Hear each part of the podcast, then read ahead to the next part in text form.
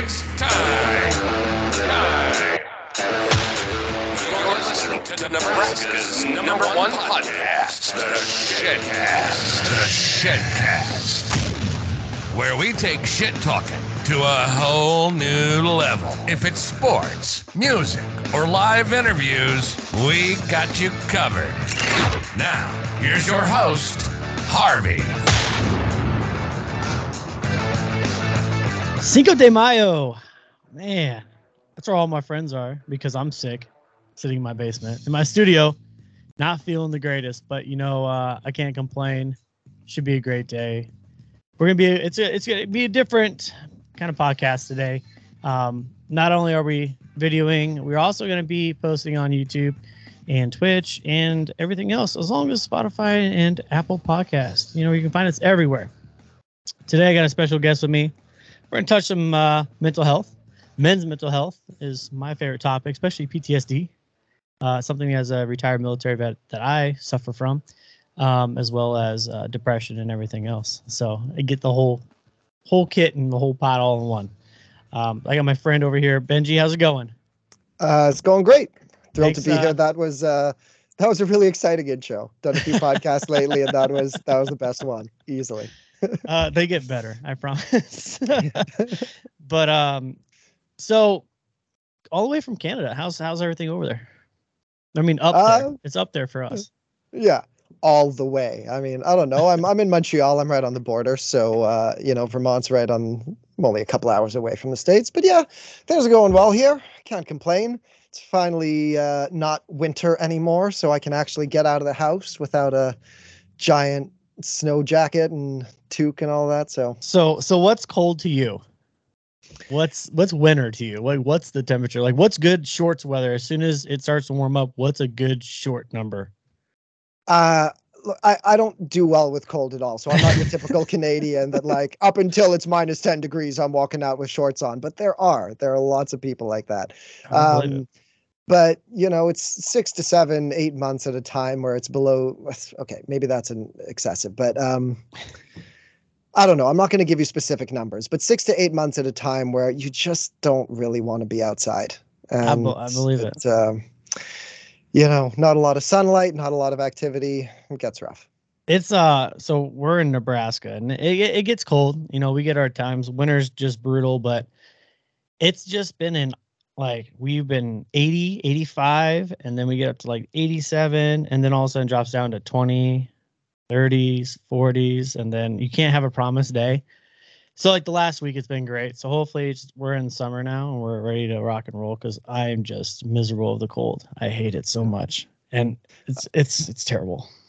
I feel you on that end, but i those numbers that you just dropped, we use Celsius. I have no idea what any of those. Oh, yeah, like I I can't I can't contextualize any of that. well, it's it's cold, so um, it's enough that I I would hate to wear shorts on a 23. I don't even know what 23 degrees in Celsius. That'd be. Yeah, I'm not even gonna get into that. Anywho, um, Yeah. well, welcome to the Shedcast. Um, it's a little different because we usually have people in the studio, and I, I've done a couple of interviews uh, over Skype, or not Skype. This is the first time using Skype. We usually do interviews over um, Zoom, and Zoom has been giving us problems, and I just don't want to deal with Zoom's issues right now. so Skype looks great. You looking good over there. The video's coming in clear. So it's just going to be me today. We're going to start off with kind of give me a little introduction about yourself. Let everybody know um, a little bit about you. Yeah, so my name's Benjy Sherer, pronounced like someone who shares. And uh, I am a mental health coach, or I actually kind of prefer the term emotional fitness trainer. And I use that term because I think a lot of people look at mental health as an intellectual activity. You know, we spend lots of time in the therapist's office talking about the past, talking about the traumas, trying to find the logical sort of way around our pain. And at the times in my life when things got the worst for me, I found that that approach generally just made me feel worse about myself and hate myself even more because I already understood where my pain was coming from. So talking about it and like talking about in this context where, okay, well, if you talk about it, it's supposed to make you feel better. So I keep on talking about it and I'm not feeling better. And in fact, you keep on, you being the therapist, you know, keep on trying to explain things to me that I already know about myself. And it's, it just got really frustrating. So what my approach is really about is that the discomfort that we feel inside of us and the, the uncomfortable emotions and the uncomfortable sensations, things like the turning feeling in the pit of your stomach or the tightness in your chest, the things that we associate with anxiety. These are actually your body's way of trying to process something. And the problem is that over time, we have come to associate those things as threats, as being dangerous. So we learn to push them aside. And it's like, it's like that emotional muscle of learning how to feel that discomfort so that we can process all the things that we're holding on to atrophies. We start losing that muscle, we lose the skills, we forget how to do it. And that the real emotional healing can come without needing to analyze, without needing to logic it away. So that's why it's an emotional fitness training approach. We need to learn how to confront that stuff head on, how to build the strength and the tools and the skills to feel everything that's going on inside of us and allow the body to go through the natural purging process that it's been trying to go through. And so you you take on clients. Do you uh, specifically? I mean, do you when you take on clients? Do they reach out to you through email? Is there certain ways that they can get a hold of you? If there's people out here that are listening that want to, you know, get involved at, with a life coach with someone to help them better uh, the way of life and how they're living, especially emotionally. Yeah, absolutely. Firstly, let me just clarify, and no disrespect to anyone else. Personally, I really don't like the the term life coach. It just feels you. very generic, very odd, and I'm not going to say anything else about it because I don't yep. want to knock anyone who does use that term. But I have. Yep let's say issues with it. Um, so people who want to reach out to me, yeah, they can absolutely find me um, the, by email um, I'm sure that I mean I can say. You want me to say my email now, or you'll paste it? Somewhere? We'll have everything in the inbox for everybody exactly. in the description exactly. below, so they'll be able to find you there. Exactly. So they can email me. There's my main web page where they can find out a little bit more about kind of my coaching and about me. Um, but if anyone's going to check me out, I'd suggest that they would start either with my book, which we'll talk about at some point, I'm sure, or actually I've got a webinar. It's called Healing Feelings First. It's about an hour long, and it's that's how most people find me and reach okay. out to me. And where they where and everything's I guess on on your site and everything they can find the webinar from there. Well, like you said, well, we'll put the links down. No but the webinar for anyone listening now, benjysherercoaching.com slash replay. That's where you'll find the webinar.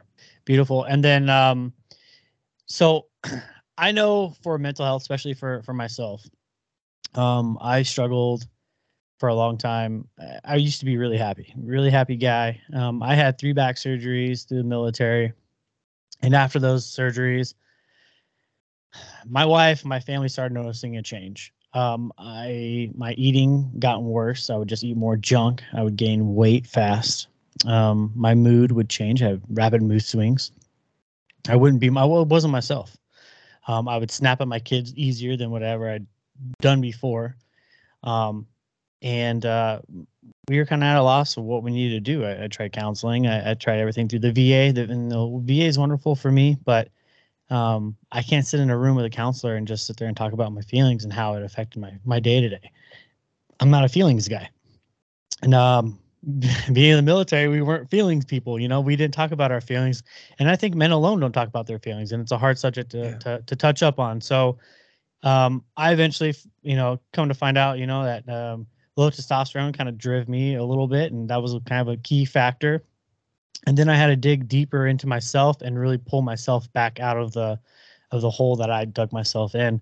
Um, I'm definitely a much happier guy. Um, I don't, you know, I quit. I quit a lot of bad habits. Uh, nicotine was one of them. That was a really big um, mental thing that I had going on with me too. Was battling with nicotine addiction and uh, got rid of all sugars and all sodas. I stopped drinking pop taking in all the bad stuff and letting out all the good stuff. So definitely a 100% change now. I'm definitely a happier happier man, and uh, I think my my my wife can uh, testify to that. But uh, kind of I want to touch base on how, you know, what are some signs that um, you know, every man doesn't want to say that they're depressed, and every man doesn't want to say they have an issue, because it's hard for us to open up and accept that we have problems, and we're supposed to be the strong, the strong providers. So, what advice do you have for somebody that's might be struggling with depression, don't even know it? Um, okay, well, you, you kind of presented a few different potentials, or like presented as if you were going to ask like three or four different questions there, and then okay, so the it, the question being, someone who's dealing with depression doesn't necessarily know it. Um, Yeah. I mean, one thing that I would say is that 99% of the population is carrying around baggage and trauma that they don't realize they're dealing with. As you mentioned, especially men, we're trained not to talk about this stuff, but even more so, we're trained not to feel it. You having gone through military training, even more so. Right. And I have immense amounts of respect for you as a veteran. And I also know, like, I mean, look, I don't have personal experience with it, but I'm aware at least of the how can I put it, uh, in, in a, the mind molding that goes into creating a soldier who is kind of willing and able to follow orders. I, I very much believe that we are naturally empathic at our cores. And there were studies done that, in general, even soldiers in a life or death situation often tend to shoot above the heads of their enemy because it is so unnatural for us to want to cause harm to another. And in order to get someone to be able to do that, there's a lot of mind molding and a lot of training. I always think of um, there's this scene in Full Metal Jacket. I mean, the whole movie, but where they're walking around in circles with their rifles in one hand and their balls in the other, going, This is my rifle, this is my gun, this is for fighting, this is for fun. And they're Yep. just doing that for like probably hours at a time, just pounding that into their heads because you need to break a lot of, you know, just the natural instincts of a human being in order to get them to do that sort of stuff. And that, that what soldiers go through is really just a heightened version of what everyone goes through in their lives because as as far back as we can remember starting off as kids you know maybe for the first couple of years of your life your parents will um, indulge you in your emotions and in the full personality but at some age at some point you know you start getting told to stuff that away. Big kids don't cry or you have to be polite or you have to you know listen. Kids are to be seen and not heard whatever it is or even just little ways that even the most loving of parents will snap at you when you're not behaving the way that they that they want you to starts teaching you these lessons of okay here i am being and expressing myself. And when i am expressing myself sometimes it's even just when you're expressing joy and your parents you know maybe they're stressed out from work or they haven't dealt with their own pain and their trauma even the most loving of them will sometimes snap at you for it. And in that moment well the lesson that you just learned is okay when i fully express my joy well that leads to punishment. It leads to uh, rejection. It leads to pain inside of me pain that as a child you absolutely have no idea how to deal with and you don't feel safe in the moment to deal with it. And then if you cry about it if you express yourself it's going to lead to even more judgment even more punishment. So you start training yourself okay in order to avoid this pain in the future there are certain things about me as a person that I need to start stuffing away. And we all start programming ourselves basically around the defense mechanisms that we use to keep ourselves safe. And most of us will spend our entire lives acting as that surface level identity that we have created, not ever realizing that that's just not who we are and that so many of the things that we're doing don't feel good. Like one of the examples that, that pops into my head uh, is sarcasm. That's Th- that's yeah sarcasm is a defense mechanism.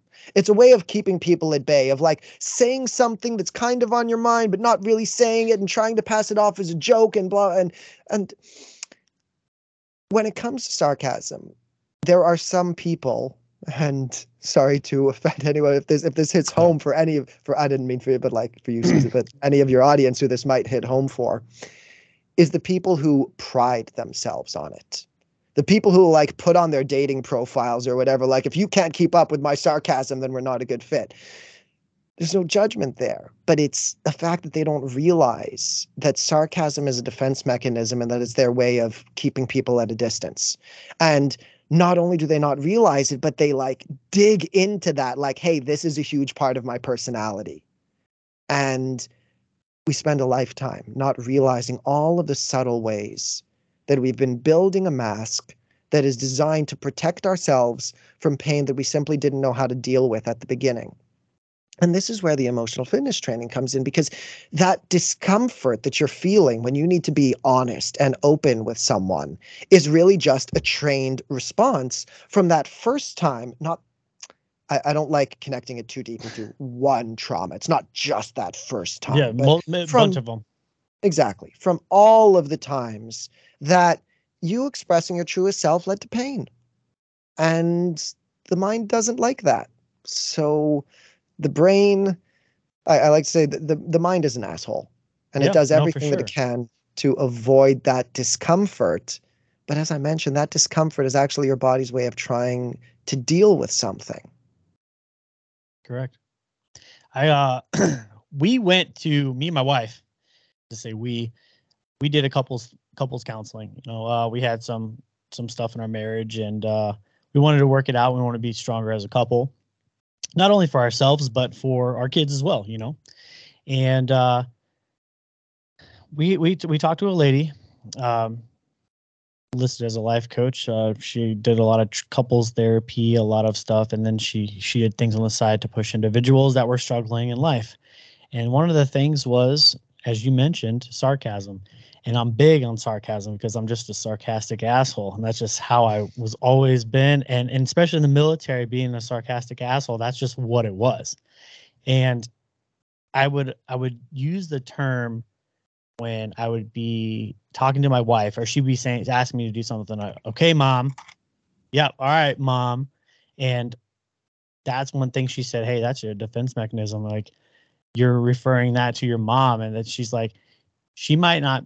And then she said she might not know that she might be nagging at you or you know talking to you in a mom tone, but she is a mom. You know, she's she doesn't. It's hard for a woman to shut off that switch from mom mode to wife mode. It's it's especially when you're dealing with kids at the same time you're dealing with your husband. And your husband's probably being a child at the same time, and you're trying to flip that switch back off and on, off and on. So being sarcastic like that, it doesn't help anybody's situation. It comes more of you as you're being rude, if anything.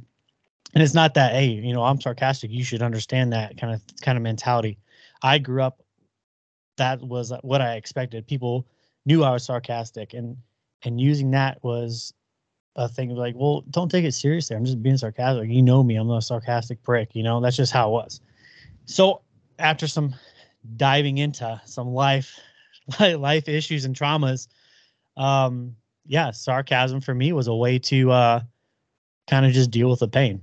And um it's it's it's weird, you know, and, and and hearing it from other people's perspective, talking to some friends that went through some counseling, they have their other things that they have too. And and i felt like man i was like i'm the only one being a sarcastic prick. Like this is how i this is how i perceive myself and then listen to other people. And like now i know like a lot of my friends are sarcastic like they're the ones battling with depression. They're the ones battling with illness and that's their defense mechanisms. That's their wall they put up and that's just the way for them to brush it off. And it's just Yeah. it's really strange how the how the brain um is wired especially for males and females.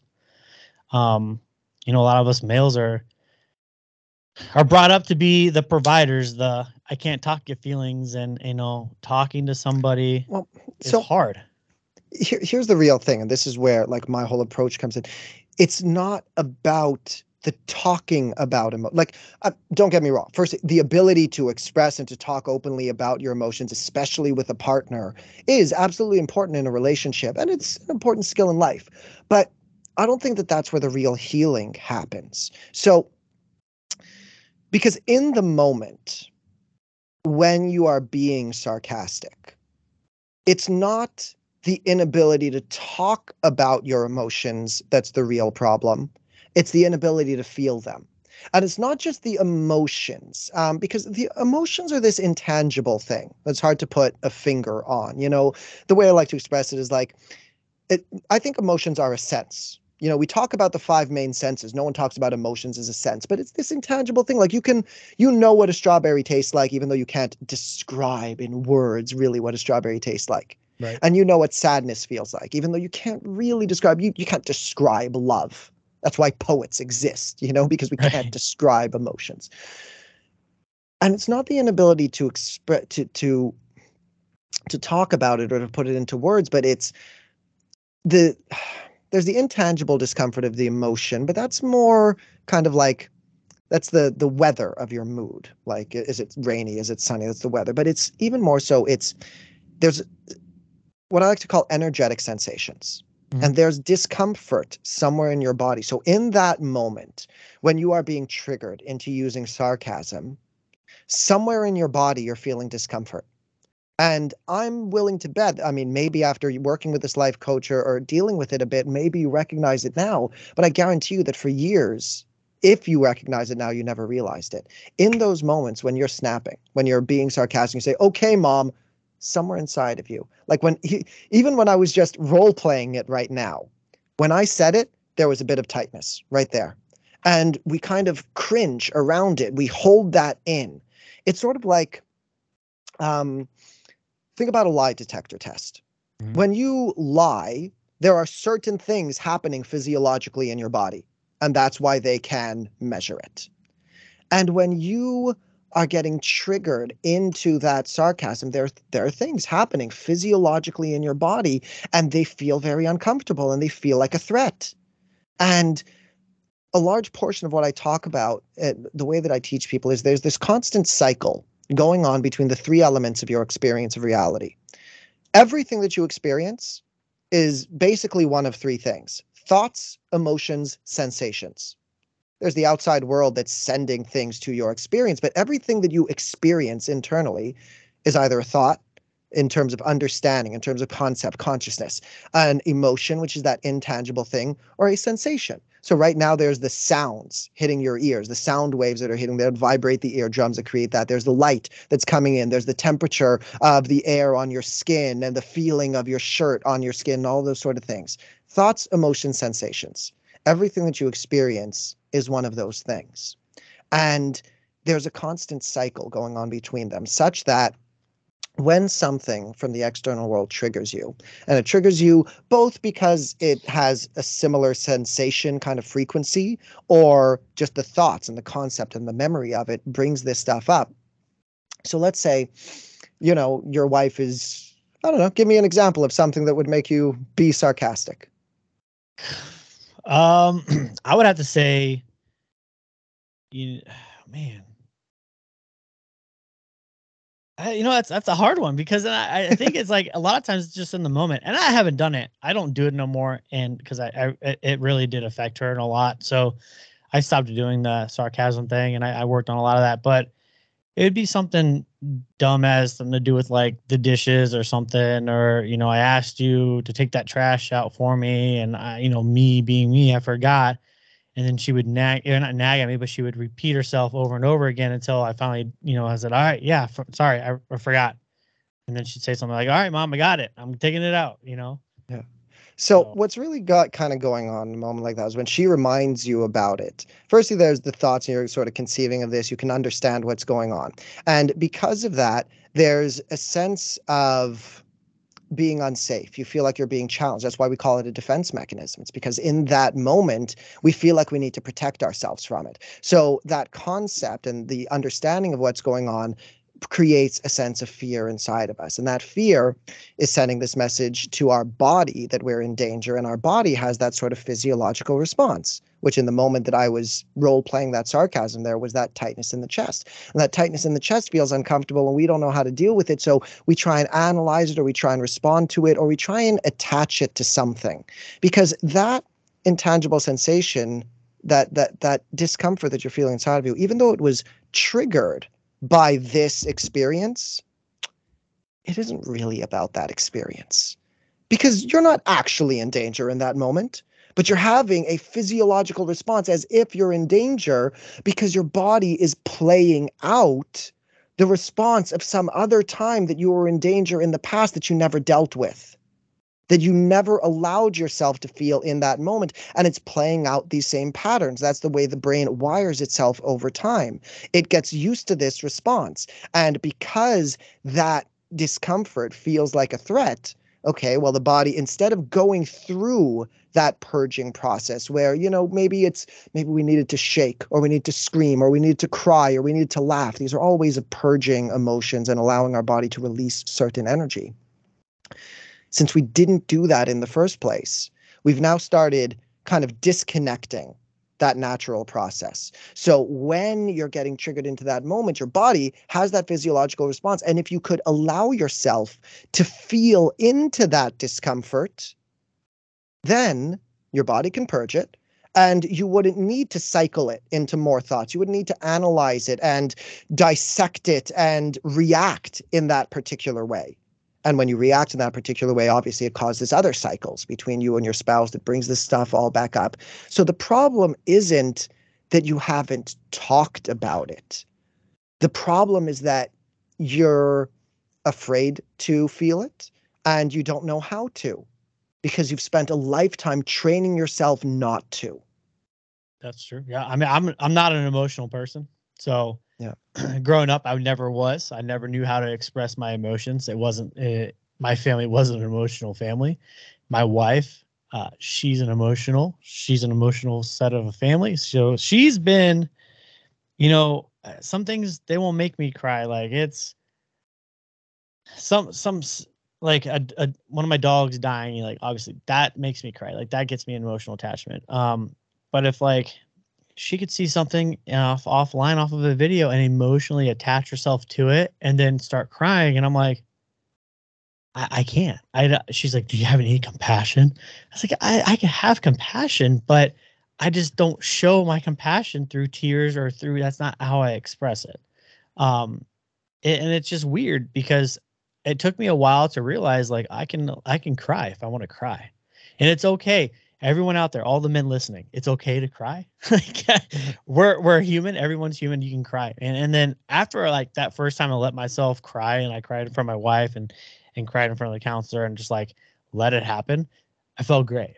I'm like, all right, I didn't hold all this in. I'm letting all this out. And then once I released that plug that was holding everything in, I mean, everything spilled out, and I felt like a new person. I mean, I felt reborn. I felt like I could talk about my emotions. I, I can talk about my feelings, and I can connect with her on a certain level that I could never connect with her before. And it truly was a wonderful feeling. And I just wish that everyone out there that's struggling with that feeling of holding back and not wanting to express how they really feel, it, it's a wonderful feeling to allow yourself to do so. Yeah. It changed my life. That's for sure. Absolutely. Um, I also, you know, there's a big stigma, and and it's I see a, a few videos. You know, people on, are on TikTok. I don't know if you're on TikTok. If you ever scroll through TikTok, um, my wife will look through TikTok when she's in bed, and just because she's bored or whatever, we don't want to put the TV on, and then we'll have conversations. But there's videos on there that I come across about men's mental health, and one of them was a video from Chris Rock, and he was doing one of his stand ups, and he talks about women, kids, and dogs are all loved unconditionally, but not men. And I feel as if that can be true.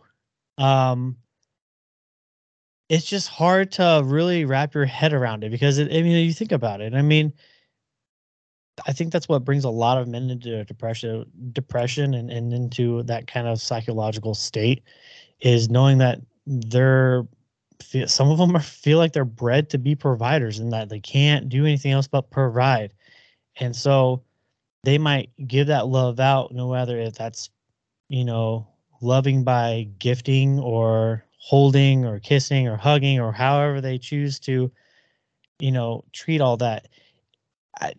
How do you feel like with that statement of him saying, you know, kids, dogs, and children are all loved unconditionally. How do you feel on that? On him saying that, like, how do you feel? Is that true to you? I mean, does, does do you see the truth behind that at all? I mean, look, um, many, many m- women, children, and dogs are not loved unconditionally. I mean, especially the work that I do. Um, I speak to women every single day who have gone through. I before I started doing this work, like I wouldn't even believe that these things still ha- could happen in this world. So Right. I don't think it's true to say as a general, you know, overarching rule that women, children, and puppies are loved unconditionally. Mm-hmm. But as far as societal expectations, the way for the women, children, and dogs that are given love, yes, there's a certain there's a different perspective on how they are to be given love. And certainly men are not given the same um, it's not expected for Right. us to receive outward expressions of love in the same way but i think that part of that is i don't want this to come across the wrong way um Is that how we allow us though? I mean, is it some of us on our fault? That's kind of what i'm going towards but i don't want it to sound it's not like let's say you're not being loved unconditionally it's not your fault Right. it is the fault of the gender role that we have put in in the first place and how this has come down that we in the same way that most men are uncomfortable talking about their emotions Mhm. Most men are also uncomfortable receiving that level of unconditional love. They are uncomfortable like most men okay so let, let's say we're talking about outward acts of kindness towards your loving spouse. Like Mhm. so an emotionally open man it would be beautiful if your wife brought you home flowers right?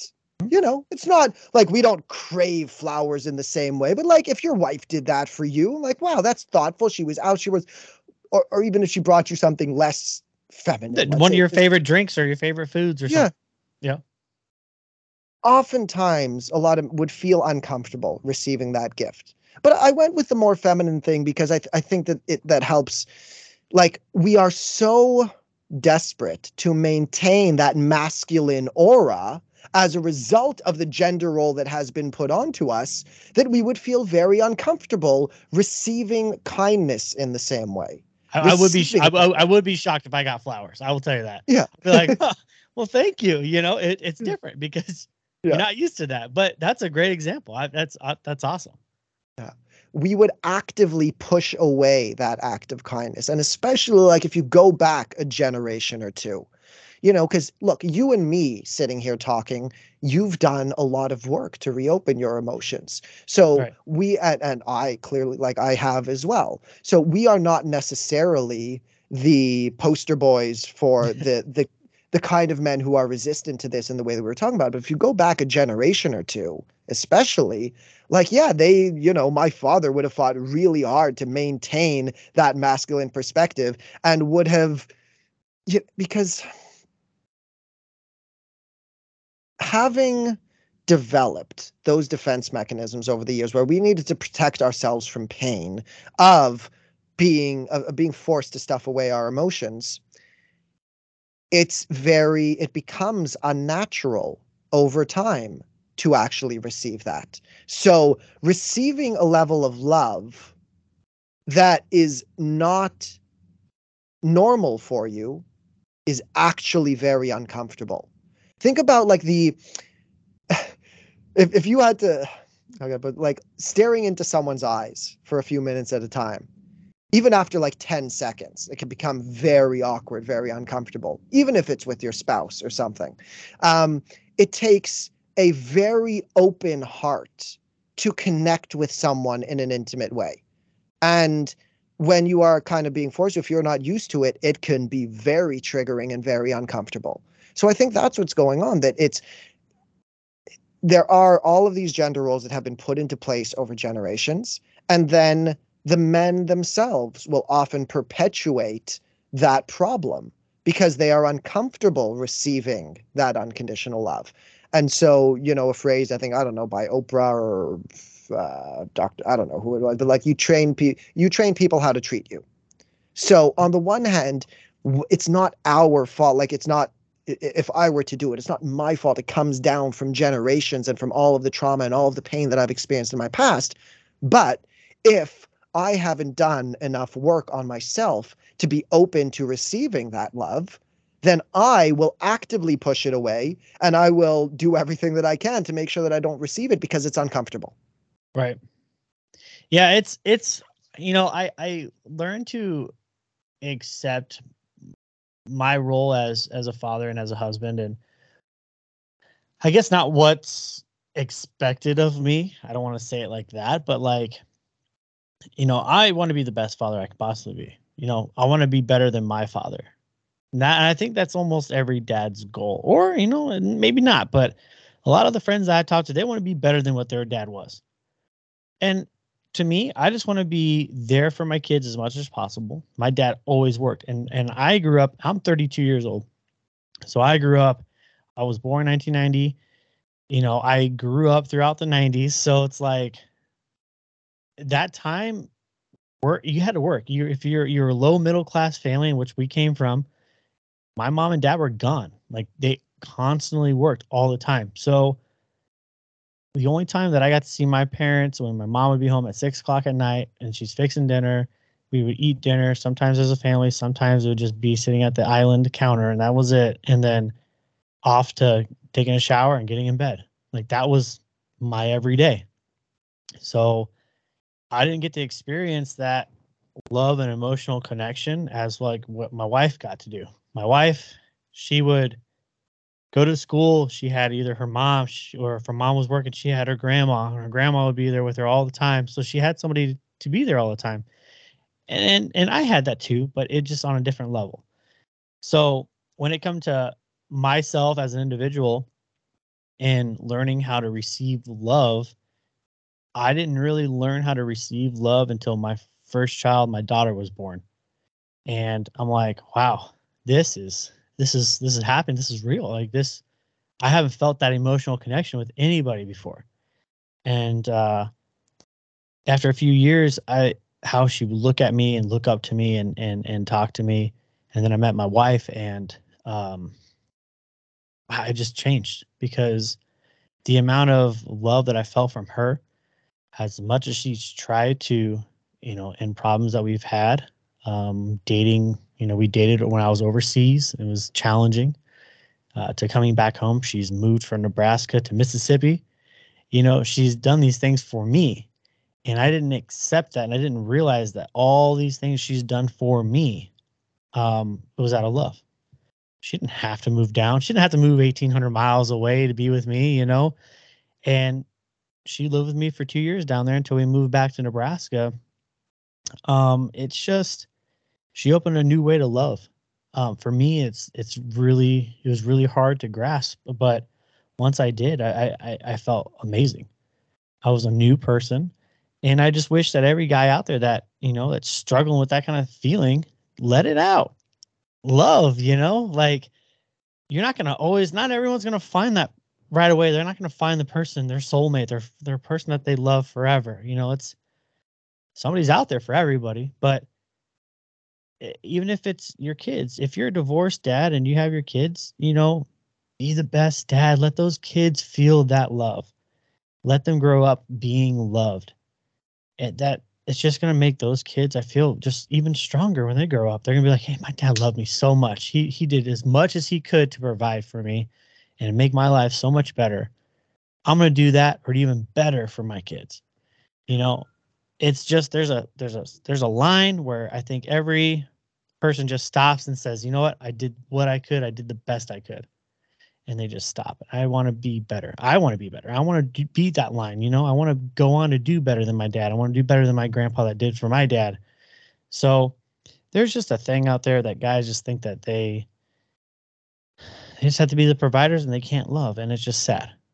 Yeah, but you know, use the phrase like, firstly, just beautiful beautiful share. And i'm so happy that you found that and that you that you have that perspective to be there for you. your kids in that way. It's amazing. And it, just when you were talking about love like that was that was heartwarming to well, me. appreciate it. and i am unfortunately single at 36 years old and still looking for that one person. So it was beautiful to hear. But as you were saying this you know to men like you, you know for anyone who's still struggling you use the phrase just like let it out. Mhm. and while that's yes i agree and that's great advice i, I think the, the issue is that that phrase you know it, it makes it sound simpler maybe than it is or it doesn't like it, it doesn't really get across what needs to happen. And in order to let it out you're going to have to confront the discomfort that comes up. That is it's your body's defense mechanism. Your body thinks that okay so here's where i've been living my life and here's where letting it out is. And in between that is the wall that you've built up. Because your brain thinks that if i let it out something bad is going to happen. Because in the past when i've let it out something bad is going to happen. So in order to learn to let it out we need to learn how to how to feel safe experiencing that discomfort. And again the issue is that so many people are trying to let it out just by talking about it. And Right. talking about it is a great first step but that's not the same. Like when i i will never deny that therapy is often helpful for people but the reason why therapy is generally the most helpful isn't because you talked about and logicked it out. It's because while talking about it it brought something up and that forced you to cry it out or to finally let it out. And the thing is that your body is trying to do that kind of all the time. Mhm. it's constantly trying to help you break through that barrier. It's just that we don't know how to actively feel it. So in, even in terms of being a parent and you were talking about you know you're going to be better for them you like give them that love. In order to be able to give your kids the level of love that your parents weren't necessarily able to give you you're going to need to learn how to feel that discomfort inside of you so that when it comes up you don't respond with your defense mechanisms you don't push that back out onto them it's it's a matter of allowing your kids to feel safe you Mhm. don't need to be the perfect parent. You don't need to know exactly what to say all the time. You don't always have to have the perfect advice or know how to guide them. Especially because look, the world our children are growing up in, my It's God, is crazy. so drastically different. I mean, with Mhm. ChatGPT coming out and AI and everything, oh my God.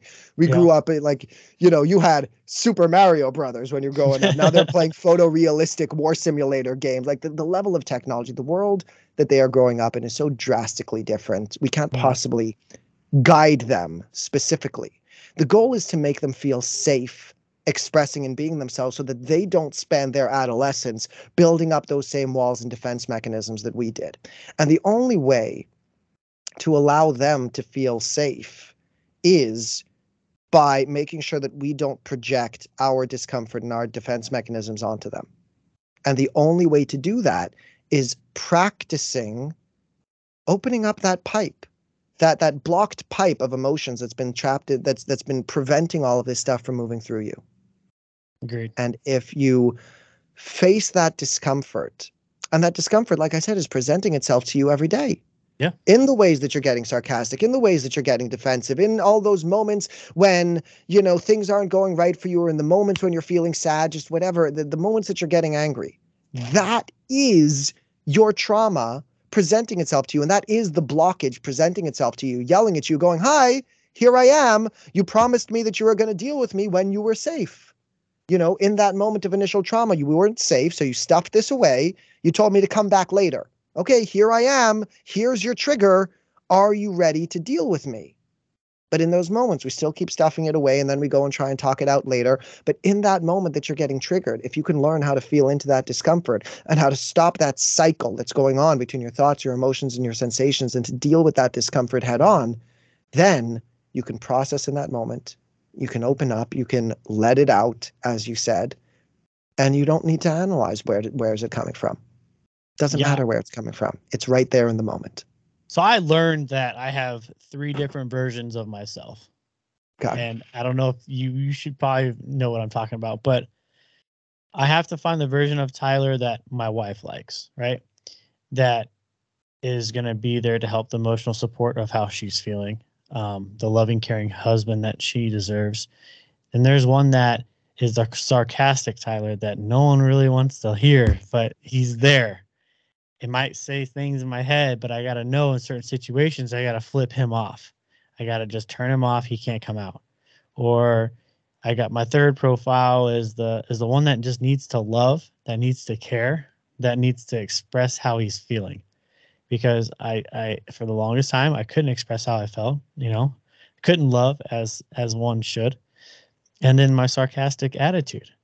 So I got to learn that you know, in certain situations these guys can't all come out at once. And then I got to in certain situations I got to just let that person handle how it is if that makes sense i don't oh it it absolutely makes sense the thing that i was kind of like smirking of like that about was when you were talking about that second version of you the sarcastic version of you and you're saying you need to shut that part down that like okay obviously we don't want that part of you to be in charge we don't want that to to come out as much exactly because you know that that's not how you want to act but right now that version of you is simply a wounded part of you that's trying to express itself. Mm-hmm. And the whole point of all of this is I mean, we were talking about unconditional love before. The core concept that I operate around is unconditional self love. That's what has to be at the core. Well, guess what? That second version of you, that's part of you. Right. And when you tell yourself that there is any portion of you that you need to shut down, it creates this um, partition within yourself. And that sarcastic version of you isn't an asshole. He's not a bad guy. He's a representation of wounds that you haven't dealt with. So here are all of these things. That that sarcastic version of you is a representation of your pain and you're telling that part of you, "Okay, you're not welcome here." well, guess what? That's just you taking more and adding to that sarcastic version of you. So again, we don't want to act sarcastically and aggressively and rudely and we certainly not to the people that we love. But the more that you tell yourself that that version of yourself isn't welcome, you need to shut it down, is just one of the extra ways that you are perpetuating that cycle. Because that version of you is just trying to express something to you. And we need to learn how to love that part of you as well so that it won't keep on coming out. The reason it keeps coming out is because it hasn't had the ability to express itself yet, not appropriately, not properly. It hasn't had the ability to really deal with those emotions. Like you're a father. What happens when one of your kids is pulling at your pants, going, Daddy, Daddy, Daddy, please look at me, please look at me, please look at me, Daddy, and you don't pay attention to it? Hmm, it's uh it, to him or her. It's either yeah, yeah, it's either, hey, you know, stop, stop here, you know, or they get upset and they throw a tantrum, or they just feel let down that they didn't get that attention right away. Exactly that's the portion of you. The sarcastic portion of you is the child pulling at you, hey, Tyler, please look at me, please look at me, please look at me. And when right. you don't give it the attention that it needs, it either has a tantrum or it shuts down. And when it shuts down in the moment, well, it's still there and it's going to keep trying to come out. So the next time something triggers that kind of frequency and that emotion, it's coming back up and it's pulling at your pants again, saying, Daddy, please look at me. Except now it's a little more scared too because the last time it tried to get your attention, well, you weren't very nice to it. So it's keep on trying to do it and it perpetuates that cycle. So again, in that moment, that version of you is feeling some pain. If you can learn how to feel that discomfort before you respond, then it's not about shutting down that version of yourself. It's actually about giving it the attention that it needs. But you give it that intention internally before you ne- feel the need to project it. Because if it can't be felt inside, then you're going to push it outside. And when mm-hmm. you push it outside, that's you being sarcastic. The sarcasm is the symptom, it's the response to the actual emotion that that inner Tyler is trying to express to you in that moment as much as I love, I want to keep talking about this topic. You made some great points. Um, thank you so much for covering all that because and, and, and I never expect myself to share the way I share, but I do it just because I can relate and I know how some of my listeners uh, are just like me or just like my other co-hosts that are on the show. Um, they can relate the same way. They hold everything in just because that's what we're brought to be. We're manly men, you know. We got to hold that stuff in. We can't express it. So, um, I think we touched on some things that uh, I think that some men will consider allowing to express those emotions. Um, and uh, another thing that I want to talk about too, um, before we end our show today, is PTSD in different forms on how it's not just military related. When everyone thinks of PTSD is it's military trauma, and it's not. Uh, PTSD is from what I know and what I've experienced, many different shapes and forms. It can happen through a car accident. It can happen through physical abusive relationships. Um, and I'm sure you've seen numerous different types of PTSD. Um, what are some what are some signs that you could possibly talk about that might show an individual having PTSD or having that that trauma? So if I'm being fully honest, like one one of the tenets of my approach is I don't necessarily like um, the labels and the diagnoses very much. Mm-hmm. The pain of PTSD is absolutely real. The pain of bipolar, the pain of borderline personality, is absolutely real. But we put labels onto these things in a way that makes it sound like, oh, it's a medical diagnosis kind of thing. And with a medical diagnosis, what we're talking about is something that actually exists inside of you. Like when we're talking about cancer, well, there's a tumor that exists somewhere inside of you. When it comes to mental health diagnoses, though, like PTSD, what we're really talking about is a series of symptoms that we then give a name to. That's mm-hmm. it. So it's it's not quite the same thing. And basically, like a large portion of what I was talking about throughout this whole thing is I would argue that 99% of people on this planet are suffering from some level of PT. There's a huge wide range of things, but because it's not in general the initial trauma in the like there are sometimes huge traumas that really cause this, but it's not like we're aware that PTSD, you know, changes the brain. But it's not that in the moment that you experience the trauma, the brain all of a sudden changes. It's about the shutting down that happens in the moment and the ongoing programming of the brain that happens over years. The ways that we respond to the pain and the ways that we continue to stuff this stuff away. So, in terms of signs that you're experiencing it, I mean, it comes down to how easily are you getting triggered? How easy are, are you pushing people away? Are you do you feel uncomfortable expressing yourself? How comfortable are you being intimate with someone? I don't necessarily even mean sexually or romantically but being open and honest with someone. To what extent are you wearing a mask in order to protect yourself? That's the beginnings of it.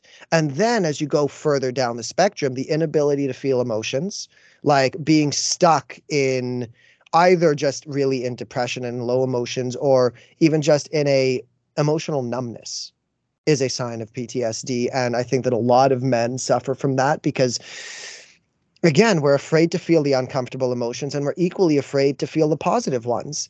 And over time it's just like that emotional wave just numbs out keeps you stuck there. It's a roller coaster for sure. Yeah. So the ways that you get triggered the levels to which you are uh, uh, able to experience emotions and then you know even th- like lashing out the amount of anger that you carry with you um i think that all of these it's all like like I said, my argument is that we are all to some extent experiencing it. And then it goes to the worst, uh, like the worst cases of what we might call CPTSD, complex PTSD, which is when these patterns kind of began in a pre verbal stage. So, like when you're carrying around real trauma that, you know, was from before the time that your brain could even start processing it. So, your brain never even had a single moment to learn what feeling safe was like. That's when it's at its worst because your brain doesn't even know what it's trying to revert to in any sense. So, for the people that uh, that struggle and take medication for PTSD, military, non-military related, um, triggers, right? You know, triggers are the worst the worst thing that happened to people with PTSD. Um, the slightest thing can can can set them into a deep state. In certain situations, and relationships, and when you're getting involved um, in a relation relationship, do you express those triggers? Do you let that person know that hey, these things trigger something in me? We just try to avoid those, or is there a way you let those see if those happen and then try to combat or try to work through those triggers what is the best way to approach that i i'm surprised that you would ask it as an either or question it's both it's okay. it's very important because okay expressing to your partner what triggers you is absolutely important while you're going like that's a huge part of what a healthy relationship is about. You need to be able to communicate and to express. And especially like if you don't express that, then it's going to lead to all kinds of other problems in the relationship because they're going to trigger you and you're going to respond in that defensive way and they're not going to understand what's going on. Right. Now, again, I fully understand that it's uncomfortable to talk about these things, but just in the way that you asked the question was which to be done. So it's absolutely amazing and helpful and very important to be able to express this to your partner so that you guys can both navigate this together as a team. That's what a good relationship is. But then the other thing that I was expressing is that in those moments that you're getting triggered, that is your best opportunity to heal. Those are the moments where this thing that has been buried inside that whole time, then it's right there at the surface. Now, the problem is that whole emotional muscle building thing and that we haven't practiced that or built that along the way. So when you're getting triggered as a result of PTSD and it's like the biggest trauma that's popping up, that's like a 500 pound weight of emotional distress coming up in the moment. And the problem is that you haven't been building that muscle. Mm-hmm. Right now, you're not even capable of lifting five pounds of emotional weight. So when you're getting triggered, that thing is obviously going to be way beyond your capabilities. So when we say like how to work through it, like, yes, when you are getting triggered, those are the moments to work through it. But I wouldn't expect someone who is suffering from PTSD right now and who hasn't been given the tools and the skills and who hasn't had an ability to process this, when I say that that moment that you're getting triggered is your opportunity to heal it, I would never expect you okay, well, you know, someone who's been through war, for example, if, you know, right now after this conversation. Like I said, at this moment, you're barely able to lift five pounds of emotional weight because you've trained yourself so much to stuff this stuff away. then you're going to walk out in in the in the streets, and a car is going to backfire, and it's going to trigger a moment that you you know were getting shot at. I would never expect you right now to be like, oh well, Benjy said that this is the moment to feel it, so I guess I should just allow myself to feel it right now. Right. There's no way. It's too much. Yeah. This is why my approach is the emotional fitness training. We need to build those muscles and those skills and those tools so that we can work up to that. And I think that that's one of the problems. And again, I don't mean to knock anything, and I'm so genuinely glad that there are so many options for mental health available. So I'm not trying to knock anything or prevent anyone from mm-hmm. doing anything. But one of my issues, I think, with some forms of therapy, the way that some therapists do it, and other things like EMDR, for example, is they're trying to bring up the biggest traumas. And it's like you're going to go into you know some therapists you go into the office okay well let's let's talk about your childhood and let's go and find that worst thing that's ever happened to you even though right now you're not even capable of staying calm when someone's taking too long in line at the grocery store. That's making you snap and get angry at people. But hey why don't we go and focus on the worst thing that ever that's ever happened to you? And maybe by talking about that you're going to start feeling better no, my perspective and my approach is okay, we need to start dealing with the small things first. Let's learn how to feel that discomfort of when someone is taking a long time in the grocery store and recognize that you're safe in that moment. And then let's learn how to confront the discomfort of when someone cuts you off in traffic. And then when your kid is tugging at your pants and you don't know how to deal with it. Let's build up those muscles. Let's start showing your mind and your body and your heart that you are safe, that all of that discomfort inside of you, it's not a threat and let's start showing you how to feel it so that in a reasonable amount of time when that car backfires and it reminds you of that time that you were getting shot at you're going to be able to implement all of those tools and skills and recognize okay i'm safe in this moment and this trauma that my body's trying to play out in the moment good. Let's feel into it. To actively want to experience it the same way that you said like when you uh, when you finally cried how good it felt. Mm-hmm. and i would imagine that the more that you work on that the more that the next time something makes you want to cry you're going to be more willing to cry. Yeah. in fact you're going to be like oh well the last time i did this this felt really good so let's do it. As uncomfortable as it might be let's do it. And we build up that strength and those skills so that our triggers become healing moments not moments of avoidance That's uh you hit it around the head for me. That's that's answered my question to the fullest. And and the reason why I asked that question is because in relationships, I think now in today's society, um people are scared to be judged. And I I- I'm not a person that gets embarrassed. I will embarrass everyone else around me, but I don't get embarrassed. So in today's world with people getting into relationships being judged so quickly whether it's um you know they got people that are in that are transgender that are going for you know the other sex whether that's um, a dating profile they you know and I and I say transgender because that's the biggest topic right now that I see all over the all over these platforms that get judged hardcore. And there's trauma behind that judgment. And i listened to this video or watched and listened to this video this um, woman who used to be a man got everything done and, and was successfully a woman now. And she went onto a dating website and she got on. She made a profile. And there were some features that resembled a man that to me i mean it looked like a woman. I mean i was like that's that's a girl. You know to me she looked like a girl and that's that's how i perceived it. And there were some people giving them giving her hate that you're a man. You're you know this and this. That no i would never or they she would meet up with a person on a date they would get to talking for some reason and she would have to express hey i'm transgender. You know and telling that man hey i used to be a man that for some reason sets these men into a spiral of like, "Oh, but I'm not gay. I'm not gay. You know, and so when I think of PTSD and I think of trauma, you know, there's so many different forms and how it comes and how it affects so many so many others and and and different types of people. There are certain areas that people are getting attacked and there are certain areas that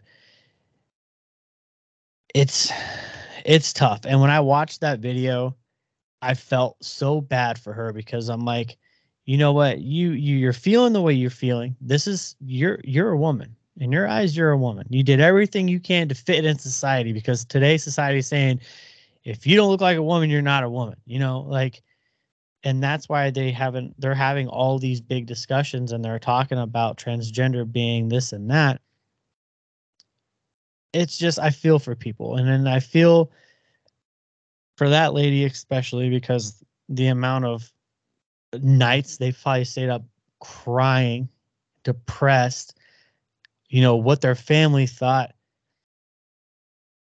Trauma, PTSD, depression, all this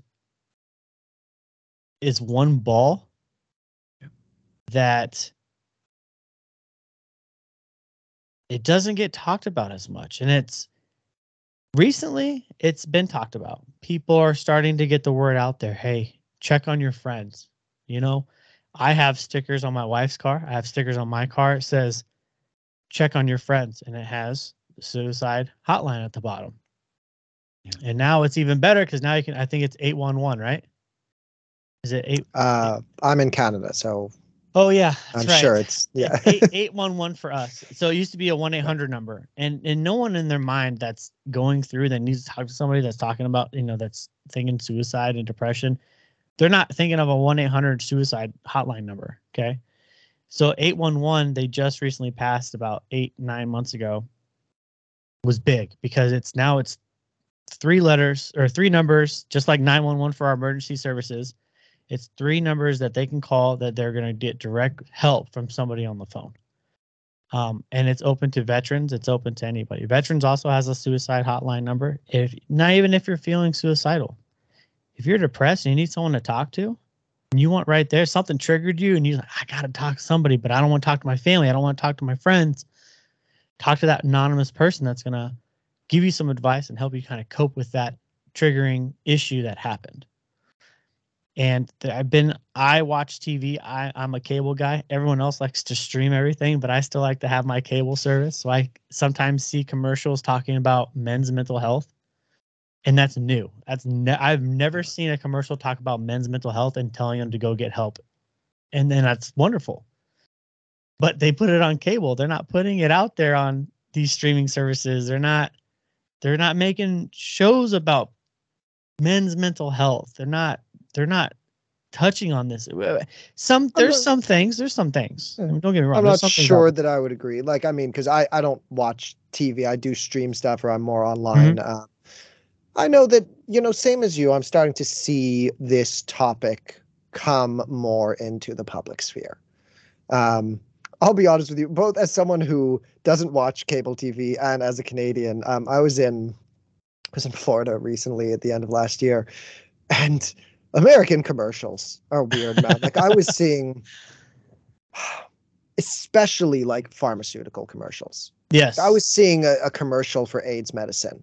Yep. And it seemed like a really weird thing to advertise, especially keeping in mind that you know, so maybe hopefully the mental the men's mental health ads were being sponsored by like the government or something, but especially seeing AIDS medication because when it's an ad you know they're doing it for profit it's not like and, and just the way that they were advertising it it was really weird mm-hmm. i hope that's not coming across the wrong way it's not i'm not saying that i don't no. think aids should be talked about in the public no. sphere i'm saying like seeing just american commercials are weird is all i'm saying You're uh, yeah um but i uh, know i'm you're right. I think that in a lot of ways, the topic of men's mental health is starting to come out a little more.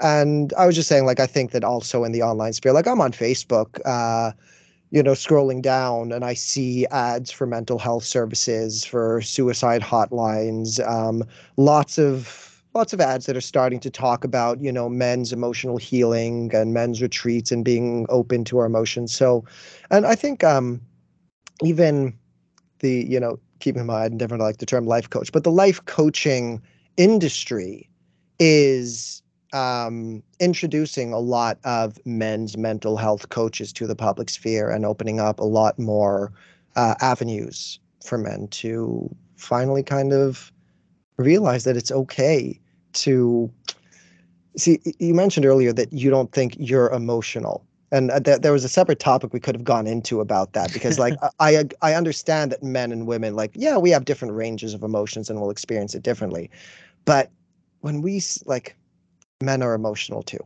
our own way. There's no way around it. We are emotional creatures as mm-hmm. human beings, so I think that men are starting to it's it's starting to be okay to say like yes I I have emotions and yes mm-hmm. I have pain inside and yes I I I need to feel it. I need to talk about it. I need to express it. Yeah, and that's and that's one thing that I like to tell you know some of my friends and I'm part of this. I'm part of this thing that uh, it's called. Um, looking at my phone just to verify, but there is this app that's called Be My Eyes, and I don't know yeah. if you're familiar with it. I heard about that. Yeah. I absolutely love the app, and I like I get a sense of pride and good feeling and when I'm helping others. It makes me feel whole inside.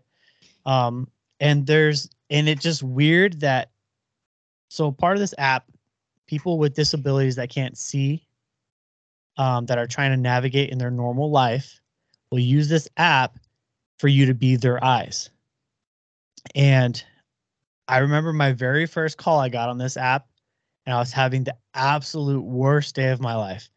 It was a depressive day. It was gloomy outside. I was snapping at everybody, and this elderly lady calls, and she asked me if I could help her read back of a box of some um I call it mole skin for the military, but it was just like a it's like a um a skinned band-aid that you put on the back of your heels if you have blisters, so prevents blisters from coming or even popping. And she just needed to know what side that needed to apply it to her foot.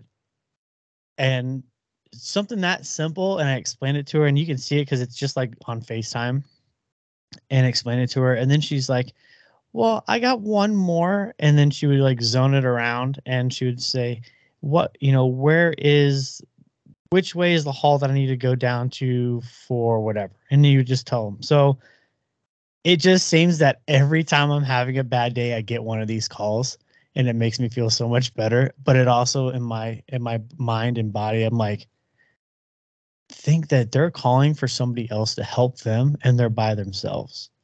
They can't see. They can't do normal activities like I get to see you right now. I get to talk to you. I get to do all this fun stuff. They don't. And so, you know, and, and I take into the sense like, man, I got everything I could ask for. I got a I got a beautiful house. I got a beautiful wife. I got beautiful kids. Um, um, I got a successful job, you know, and I don't I don't to me I don't feel like um I allow myself to enjoy that. I don't allow myself to grasp that. Hey, you got everything be happy, enjoy life. Things could be a lot worse. And so ha- being on this app and and uh using this when I get a chance to and then I get to pick up and I always get so mad I'm like, "Oh, I missed that call. I could have helped somebody today." Um I've taken 10 calls. Um and I've been a partner with them for since 2017. So I love it. It's sweet. It's a great feeling. Um, but you know, take it every day. You take it every day. Live your day as a as a new day of I want to say like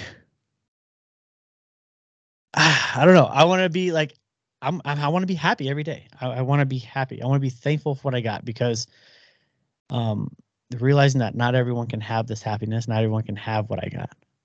Yeah. So it's really hard to express that and to accept it. But I'm learning and it's been ever since I've been learning. It's been a great feeling.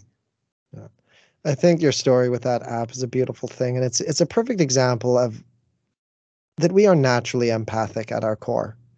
We need to live for others to an extent. A life that is focused on yourself entirely is one that is ultimately unfulfilling that being said, uh, you know, unconditional self love needs to be at the core. We need to take care of ourselves first, so that we can be willing to take care. We can have the energy and the um, the ability to take care of others. But yeah, if if you are not in some way being of service to this world, that eats at us as well. And the simple acts of kindness can do so much for us.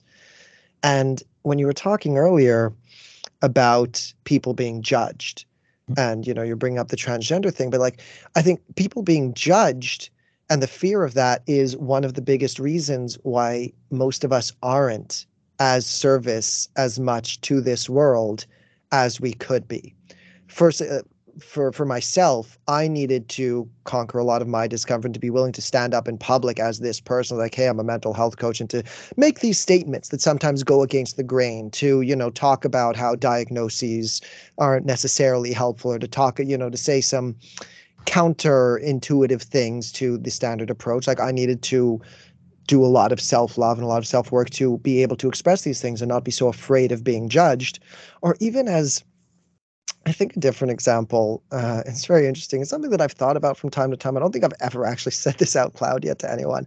Um, there are often times when I want to help people in public, but I don't because I'm afraid of what it looks like. Yeah. Um, sometimes there, uh, there was once last year, there was a kid hurt at a park and like a six year old, seven year old kid just hurt. Not like, oh my God, he's dying. So absolutely you better go take care of it. But Yeah. a kid that's hurt at a park and the little brother there.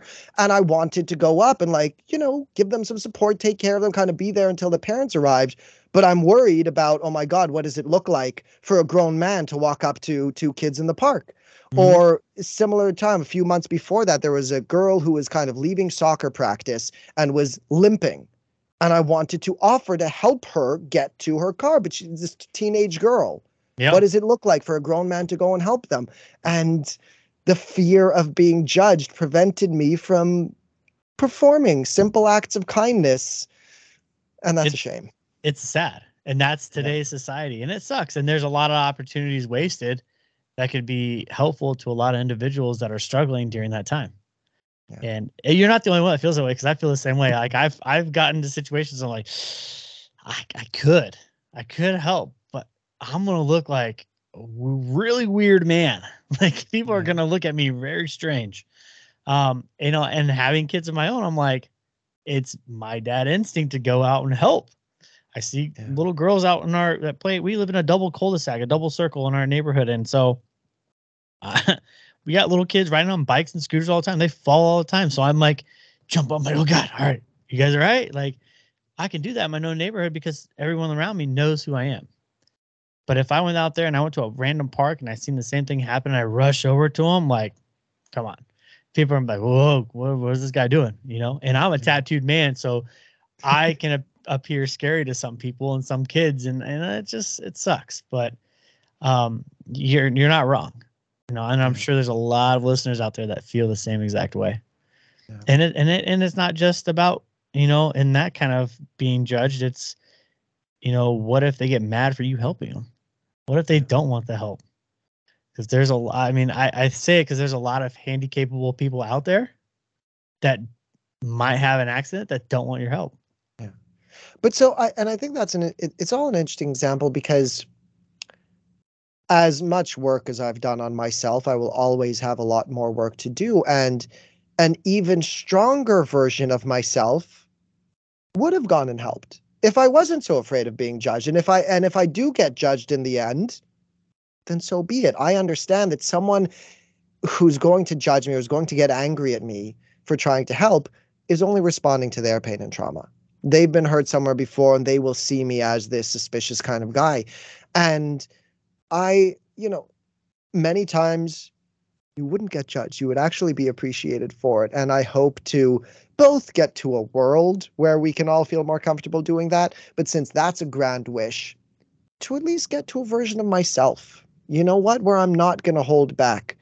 Because if i can really truly maintain a full level of self-awareness of confidence of compassion in that moment instead of being afraid of getting judged then i will have the ability to do it more. And the fear of being judged is one of the biggest things that might make me come across as suspicious or creepy. Whereas if i don't have any of that fear then it will come across differently. And this is what I'm saying. I think that the fear of being judged is one of the biggest reasons, if not the biggest reason, why most of us are not the fullest versions of ourselves that we could be in order to be of the greatest service to this world. We all have, not to be in like that typical, you can do whatever you want, but like follow your dreams kind of thing, but we all have something special to offer this world just by being the most authentic versions of yourself. We all have something unique about us. And the more that we can cultivate that unique thing and bring it out into the world, doesn't matter what it is. Just by being as ultimately authentic and unique as you can be inspires other people to do that, makes them feel good, it makes them feel warm in their heart. Everyone in this world just wants to be seen and appreciated for who they are. And then you say that there's a lot of judgment for people that want to stand out and be themselves. And those I feel are people that are afraid to express them their own selves. Um, I grew up in high school, and, everyone that was just a little bit weird, they weren't really just a little bit weird. They were just being themselves in their own world. They they they wanted to ex- show everyone, hey, this is me. This is the real me. And everyone else was being either not wanting to be a leader, they wanted to be a follower, and they wanted to do everything else that everybody else was doing. They didn't want to be their own individual. And I'm starting to see that I'm starting to see those individuals now in today's society expressing themselves, being their own person, setting trends. And it's a great it's great to see. Wish I would have seen that growing up because I do try a part of me still lives in now of trying to impress others. Hey, I need I need that car to show what I do. Or I need that type of brand of clothing to let people know that I'm successful. And it took me a while to realize that what I have for material, you know, what I have for money, it, there's nothing that I have that's going to change anybody's mind of what they already know about me. Yeah. I'm not going to put on a mask and pretend I'm somebody I'm not. And when I once I realized that I didn't have to have the sweet fast car to impress everyone, I didn't have to have the flashy clothes and expensive clothes. I mean, my ass goes to the Goodwill to you know a a, a hand me down store, and I'm buying stuff that people's donated because I don't I don't care. I'm not here to to show everyone that I'm better than you. I'm I'm my own self, and I if I want to go bargain shopping for a nice T-shirt and some shorts, I'm gonna go do that. My wife's the same mentality. Yeah. And I feel bad because my kids, you know, we we go and buy hand me down clothes all the time. But with kids growing nowadays, I don't know why my parents never did that for me because they just wasted Yeah. so much money. But I was an asshole to them because I'm like, hey, I need that. Everyone mm-hmm. in my school is wearing FUBU. I need FUBU. Everyone's wearing Mossimo. I need Mossimo. Like that's just, you know, that's just what they're wearing, you know, and eh, today's changing because you go all over social media and TikTok and you're looking at all these people creating their own fashion, dressing however they want, and no one's judging them. And I think the range of what may or may not be considered cool is expanding. Yeah. Um, something that I was thinking about a while ago was just like, it's very weird and completely arbitrary of the things that we have chosen to put on a pedestal and the things that we have chosen to look down on. So, especially for looking at, you know, a high school age kind of kid, you know, the standard is that the quarterback of the football team is super cool and the leader of the chess team is a dork. Yeah. But when you think about it a little more openly, like, wait, okay, so physical prowess is amazing, but mental agility is uncool. Like, it's weird that we've chosen that as this is the thing that's normal, this is the thing that's weird. because it's the manly men, you know? Yeah. That's how and that's and it's sad, but to me, I mean, I was best friends with the smartest kid in my school. I was like, yo, I want to know how your brain works because it's Mm. it's mine mine wasn't working to his level. And you you bring up the the football and then you know the chess guy. I was a football player. I was dumb as shit. I'm gonna tell you, I grew up. I mean, I didn't want to apply myself. I was smart. I was a smart child, but I didn't want to apply myself because I wanted to be cool like everyone else. And then I became friends with this really, really smart young man. And he, he didn't care what people thought. He he was So- Can, can I inter- Yeah. e- e- even right there the the idea that he didn't care what people thought this this is the issue right there that the only reason why the super smart ones are the dorks is because we train them like they don't feel comfortable expressing themselves Yeah. imagine you had the head of the chess team who was never trained to think that he is less than for not being physically at the top of the class, but is actually genuinely proud and respected and appreciated for being mentally head of the class. He wouldn't be a dork. You can be a confident, suave genius as well, but it's only because we chose to prioritize the physical prowess and chose to put down the sort of mental thing that he even had to not care what people think. Yeah, and I tell my kids that every day. And and my son used to love reading, but now his friends don't love reading because all his friends are doing is playing video games, playing Fortnite, and going out and they're doing their sports. I'm a sports dad. I am all for your sports, but your schoolwork comes first. If you cannot be successful in the classroom, you're not going to be successful on the field. And I instill we we we we instill reading. Reading is huge. Uh, I can't tell you the kids that I talk to on an everyday basis where their vocabulary is absolutely crap because they chose not to read in a free time or they chose to watch MTV Cribs or the you know something stupid on TV that taught them words that have no meaning or they can't use in their everyday life. My son's using words that I mean, not a typical age kid is gonna of his age is gonna be using. He's pulling words out the dictionary. That I'm like, hey, I, I haven't even used that word. That's impressive. Yeah. Like I like that, you know.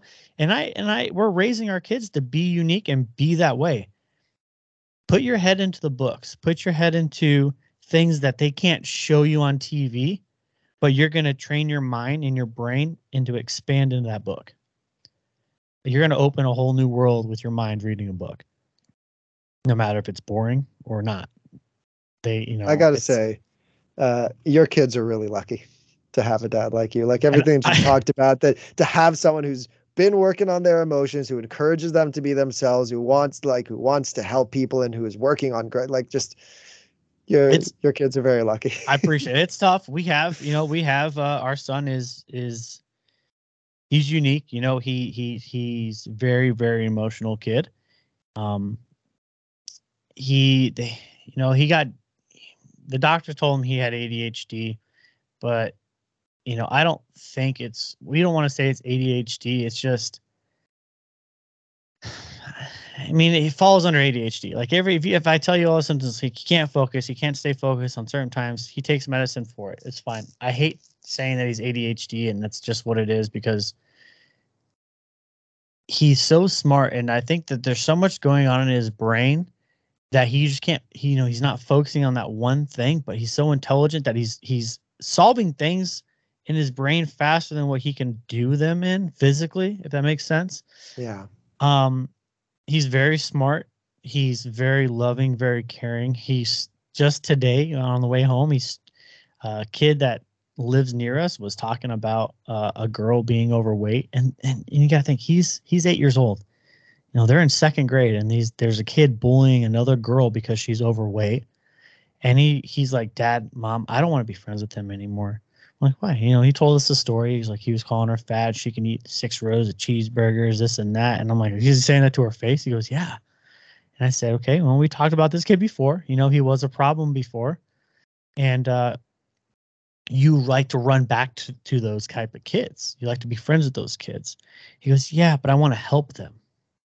And I said, okay. Well, I said, some kids are just past where you can't help them right now, but you can stick up for the ones that are helpless ones that are getting made fun of, you can stick up for them.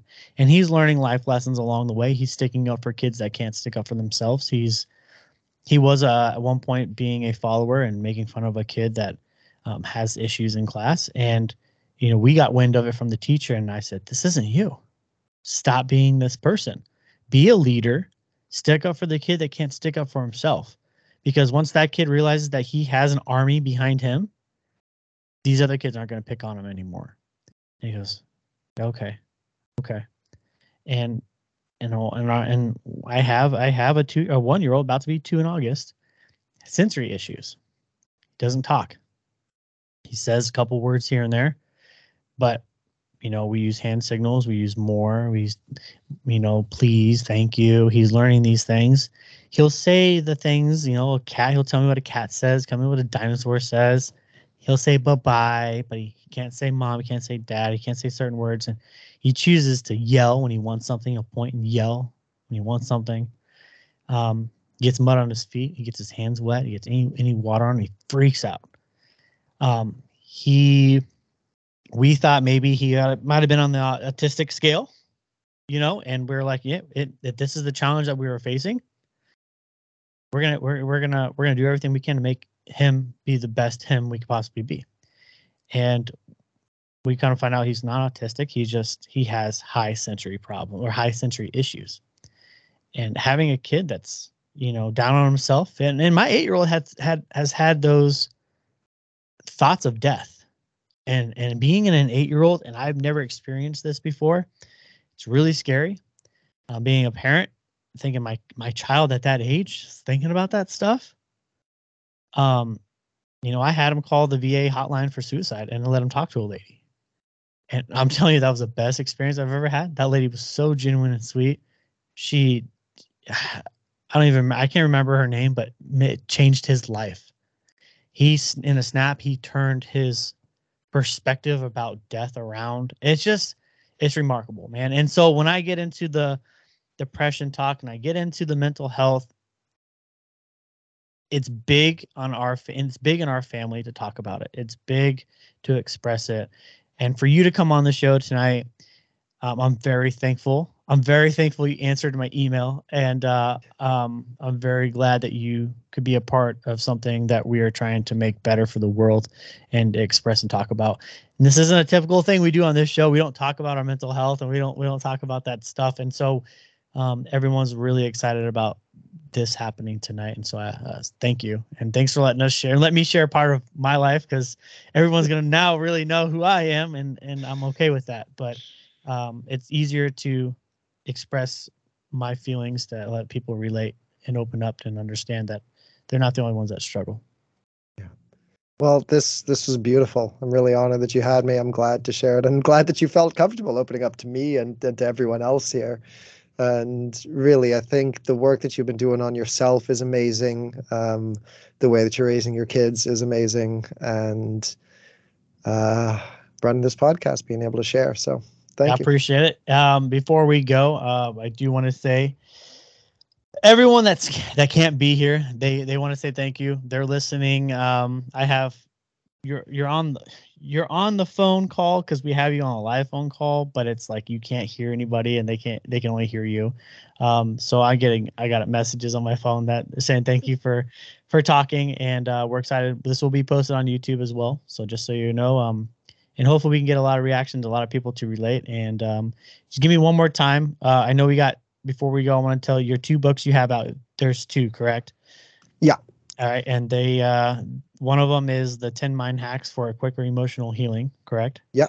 Yeah. Um, talk. Give me brief summary about that book and and and kind of what's involved into that. So the 10 mind hacks is kind of like the partner book for the other one. Um, like you can start with either, but uh, in general, I recommend people start with Feelings First Shadow Work. That's kind of the name of the main book that talks about my perspective and my approach and and kind of what self love really is and and this whole concept of bypassing the analysis and the intellect. And then 10 Mind Hacks for Quicker Emotional Healing kind of we still dive into some of the concepts and, and a bunch of the wisdom there. But it's basically like it was 10 I, I don't want to say like at least the last one or two of them isn't really an exercise to do. But the first eight, at least, they're like eight things that you can start implementing, like right away. Just either um, mantras is definitely not the right word, but perspectives, approaches to certain things, or like one of the first ones that I talk about is something that I call programming subroutines in your mind. And there's a way that you can kind of create this pattern where you know, action X will send your brain down into pattern Y. And that's creating subroutines. So there's something like that. There's another, there's a chapter about, um, you know, taking responsibility for your life, which is something that I think some people have, like, I'm not the first person to talk about this, but along the lines of like, there was a lesson that I learned for myself along the way of even when someone else is legitimately to blame for something, what could I have done to change the situation? Like, what is the point? Why yeah. am I going to? I, I, I liken it to defensive driving in the book, where you are going to take responsibility. Like, you're, you're not going to presume that everyone else on the road is driving safely. So you're going to start acting better. So it's tips along those lines of things that you can start implementing to take control of your mental health and of these cycles that we were talking about before the thoughts, emotions, sensations. So those two books kind of go together. Uh, yeah.